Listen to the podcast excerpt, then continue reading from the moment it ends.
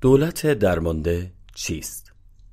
دولت درمانده حکومتی است که فاقد کارکردها و مسئولیتهای لازم برای اداره یک کشور مستقل است مثلا دفاع نظامی، اعمال قانون، عدالت، آموزش یا ثبات اقتصادی مسائب رایج در این گونه کشورهای درمانده عبارت است از خشونت داخلی، جرم و جنایت، فقر، بیسوادی و زیرساختهای در حال فروپاشی.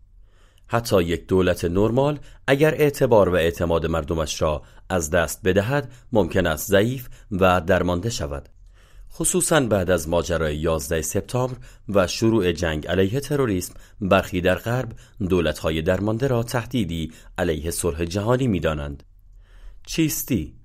با توجه به تفاوت برداشت های شخصی تعریفی همه جا مقبول برای کشور یا دولت درمانده وجود ندارد. مثل مفهوم زشتی و زیبایی قدری سلیقه است. اما معمولا وقتی دولتی دیگر قادر به اعمال مشروع قوانین خود یا تأمین نیازهای اساسی شهروندان خود نباشد آن را درمانده به حساب میآورند. عوامل معمول که منجر به درماندگی یک دولت یا کشور می شود عبارت است از شورش مسلحانه، جرم و جنایت زیاد، تشکیلات اداری ناکارآمد، فساد، بیکفایتی غذایی و مداخله نظامی در سیاست. یکی از تعاریف تر برای مفهوم درماندگی دولت که بسیار مقبول افتاده چارچوب شکاف نام دارد که پروفسور چارلز کال مطرح کرده است. این چارچوب سه شکاف را مشخص می کند که در واقع سه حوزه خدمت رسانی است که دولت درمانده از تأمین آنها عاجز است. این سه شکاف عبارتند از یک ظرفیت اداره کردن یعنی دولت نمی‌تواند کالاها و خدمات اساسی مردم را تأمین کند. دو تأمین امنیت یعنی دولت نمی‌تواند مردم را در مقابل تهاجم مسلحانه حفظ کند. و سه مشروعیت یعنی وقتی که بخش بزرگی از نخبگان سیاسی و جامعه قواعد حاکم بر قدرت و انباشت و توزیع ثروت را قبول ندارند. در سنجش درماندگی کشورها دولتها معمولا هم معیارهای کمی و هم کیفی را در محاسبات لحاظ می کنند معیارهای کمی. مجله فارن پالسی هر سال شاخص درماندگی کشورها را منتشر می کند این فهرست که حدود 180 کشور را شامل می شود و رتبه بندی های مشابه آن در واقع بر مبنای چهار دسته شاخص اساسی میزان ضعف هر کشور را ارزیابی می کنند شاخص های اجتماعی، اقتصادی، سیاسی و انسجام هر کدام از این دسته ها خود سه جزء دارد. شاخص های اجتماعی فشارهای جمعیتی تأمین غذا دسترسی به آب سالم و امثالهم پناهندگان یا آوارگان داخلی مداخله خارجی نفوذ و تأثیر بازیگران آشکار و پنهان خارجی.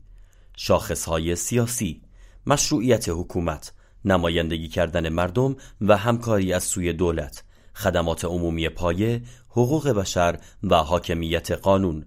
شاخصهای اقتصادی افول اقتصادی توسعه اقتصادی نابرابر نابرابری درآمد و غیره فرار سرمایه انسانی و فرار مغزها. شاخصهای انسجام تشکیلات امنیتی توانایی پاسخ به تهدیدات و حملات تفرقه نخبگان چند پارگی نهادهای حکومتی نارضایتی گروه ها تفرقه بین گروه های مختلف جامعه. مثلا مطابق شاخص درماندگی کشورها کشورهایی چون یمن، سومالی، سوریه، سودان جنوبی و جمهوری دموکراتیک کنگو درمانده ترین دولت های جهان را دارند در بین 179 کشور مورد بررسی آمریکا 36 امین کشور با ثبات جهان است و کشورهایی چون انگلیس، جمهوری چک، مالت و ژاپن بالاتر از آمریکا قرار دارند. افغانستان نهمین دولت درمانده جهان را دارد و ایران چهل سوم است. نزدیک دولت‌های رواندا، زامبیا و سیرالئون. معیارهای کیفی بیشتر معیارهای کیفی دولت درمانده نظریاتی مثل چارچوب شکاف که چارلز کال مطرح کرده را در خود دارند در متدهای کیفی درماندگی دولت روندی محسوب می شود که مراحل مختلفی دارد و دولتهای در معرض تهدید را بر حسب مرحله درماندگیشان دستبندی می کنند. مثلا اولریش اشنگنره محقق آلمانی سه عنصر اساسی هر دولت را در این سنجش لحاظ می کند انحصار قدرت، مشروعیت و حاکمیت قانون.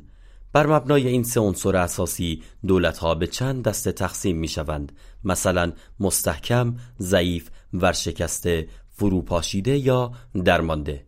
در دولتهای مستحکم باثبات تمام کارکردهای اساسی سر جای خودشان هستند.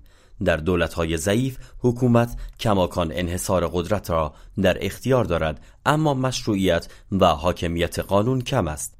در کشورهای ورشکسته انحصار قدرت از دست رفته است ولی دو عامل دیگر قدری وجود دارند و سرانجام در دولتهای درمانده هیچ یک از کارکردهای اساسی دولت درست حسابی وجود ندارد. نمونه های حاد برخی از بدترین نمونه های دول درمانده جهان را بالاتر نام بردیم.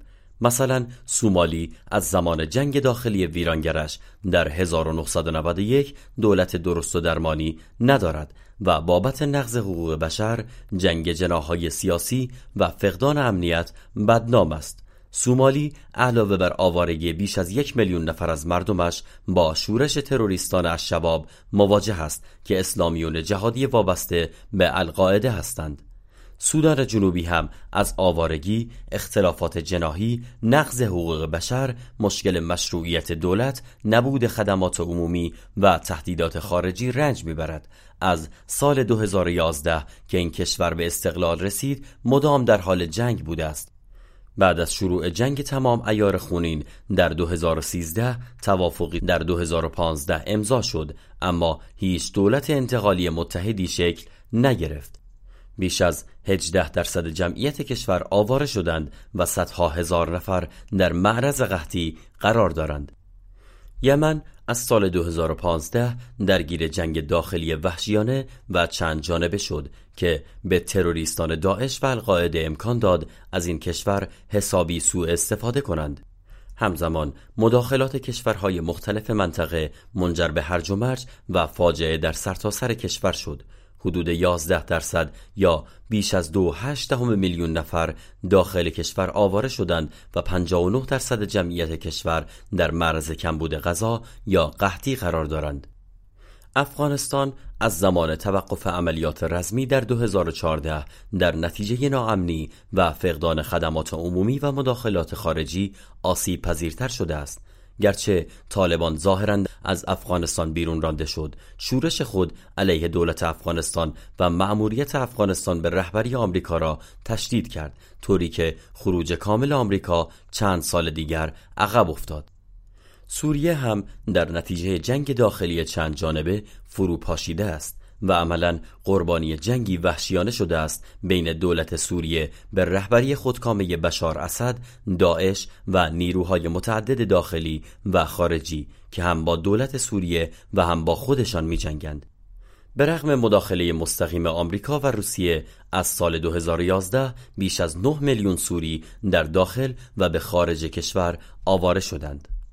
درماندگی در بستر بین الملل در عصر تروریسم عواقب شکست و درماندگی دول مختلف مخربتر از هر زمان دیگری بوده است دول درمانده فاقد کنترل داخلی و مرزهای درست و درمانی ندارند و برای همین پناهگاه سازمانهای تروریستی هستند. مثلا تروریستان القاعده که حملات 11 سپتامبر را رقم زدند در افغانستان تعلیم دیده بودند. دول درمانده معمولا بستر تهدیدات بین المللی هستند. سلاحهای سبک از طریق آسیای میانه به همه جای جهان می‌رسد. تقریبا همه اقتصاد افغانستان به صادرات مواد مخدر وابسته است. امروزه کشورهای بالکان و جمهوری کنگو پایگاه قاچاق زنان و کودکان هستند. مردم سودان آواره می شوند و ایدز و مالاریا از کشورهای درمانده آفریقای سیاه صادر می شود آیدات فروش الماس های خونین یا کثیف که غیرقانونی از لیبریا استخراج می شود برای حمایت از دول فاسد، چریک ها و شبه نظامیان و شورش ها در کشورهای همسایه خرج می شود. برای همین کارشناسان امنیت بین الملل همواره هشدار می‌دهند که در موارد وخیم قدرت‌های بزرگ جهان و سازمان ملل جدا باید از به رسمیت شناختن یا حمایت دولت‌های درمانده خودداری کنند تا وقتی که آنها به خلع سلاح داوطلبانه و احیای ثبات داخلی تن بدهند. جامعه بین المللی هم با ترویج دموکراسی و حقوق بشر در کشورهای درمانده و تأمین امنیت بلند مدت در آنها گرچه اغلب هزینه های قابل توجهی در پی داشته می تواند به احیای دولت نرمال در آنها کمک کند.